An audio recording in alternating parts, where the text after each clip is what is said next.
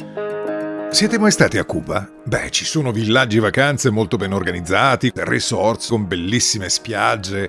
Io ero a Guanabo, sulle Playa dell'Este, a una trentina di chilometri da La Habana, e ho attraversato Cuba per andare qualche giorno a Trinidad e poi nella valle di Vignales per i sigari e lì intorno a vedere dinosauri dipinti sul fianco di una collina. Ora a Cuba ci sono i dinosauri tridimensionali che sembrano veri e ce ne sono circa 200 vicino a Santiago di Cuba nel sud dell'isola, in un parco, il Parque Baconao, dichiarato riserva della biosfera dall'UNESCO per la presenza di oltre 1800 specie di flora autoctona e molte specie di eh, pipistrelli e ragni in via d'estinzione. Ed era il posto perfetto per metterci ogni genere di animale preistorico a grandezza naturale, fatti in calcestruzzo e coloratissimi. 11 ettari di preistoria dove passeggiare. E poi, essendo in riva al mare, oltre ad una natura incontaminata, questo parco offre anche alcune delle spiaggette più belle della Isla Grande.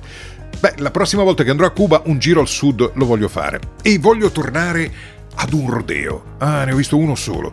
A Cuba fanno i rodei come in Texas, in piccole arene fatte di pali di legno, ma l'atmosfera è quella eh, ed è una bella atmosfera. È l'espressione della civiltà contadina, fatta di allevamento, e quindi i rodei sono la maniera di apprezzare l'abilità dei mandriani che si cimentano in varie prove con i tori selvaggi e con i cavalli. Eh, mi ricordo di un cowboy locale che aveva un casco da motociclista bianco e affrontava le cavalcate con quello in testa, che non era una cattiva idea però.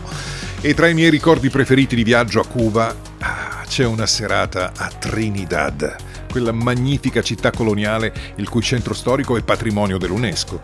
La città vecchia, intorno a Plaza Mayor, è magnifica, restaurata con i fondi internazionali, visto che c'era l'embargo degli Stati Uniti e c'è ancora, dovevano toglierlo ma poi è stato ribadito, il Canada e l'Europa hanno aiutato molto Cuba e il suo patrimonio artistico che non può essere lasciato all'abbandono. A Cuba il venerdì sera i musicisti, quelli che suonano in giro per i ristoranti e i locali delle località turistiche, i musicisti professionisti devono suonare a turno per il popolo e l'ingresso è libero. Le consumazioni sono a pagamento, è ovvio, ma costano poco. A Trinidad, alla Casa della Trova, suonano questi musicisti a turno, suonano son i danzón cubano e musica creoia, che sono quelle che, mi piacciono di più. Stile Buena Vista Social Club, per intenderci. Si entra in questa vecchia casa in stile coloniale, la casa della trova, con le grate alle finestre, c'è questa facciata di un azzurro vivace, eh, due o tre lampadari in vetro tipo quelli veneziani, e si sta nel patio seduti su delle sedie di plastica, un'atmosfera davvero molto gradevole con dei musicisti bravissimi. È uno dei miei ricordi musicali migliori in giro per il mondo. C'era un vecchio trombettista e un pianista, anche lui vecchissimo, avrà avuto 80 anni. Insomma, è stato un viaggio nel tempo alle radici della musica cubana, perché poi a Trinidad c'è un altro locale sempre statale, su per la scalinata vicino alla chiesa centrale, diciamo, si chiama Casa della Musica.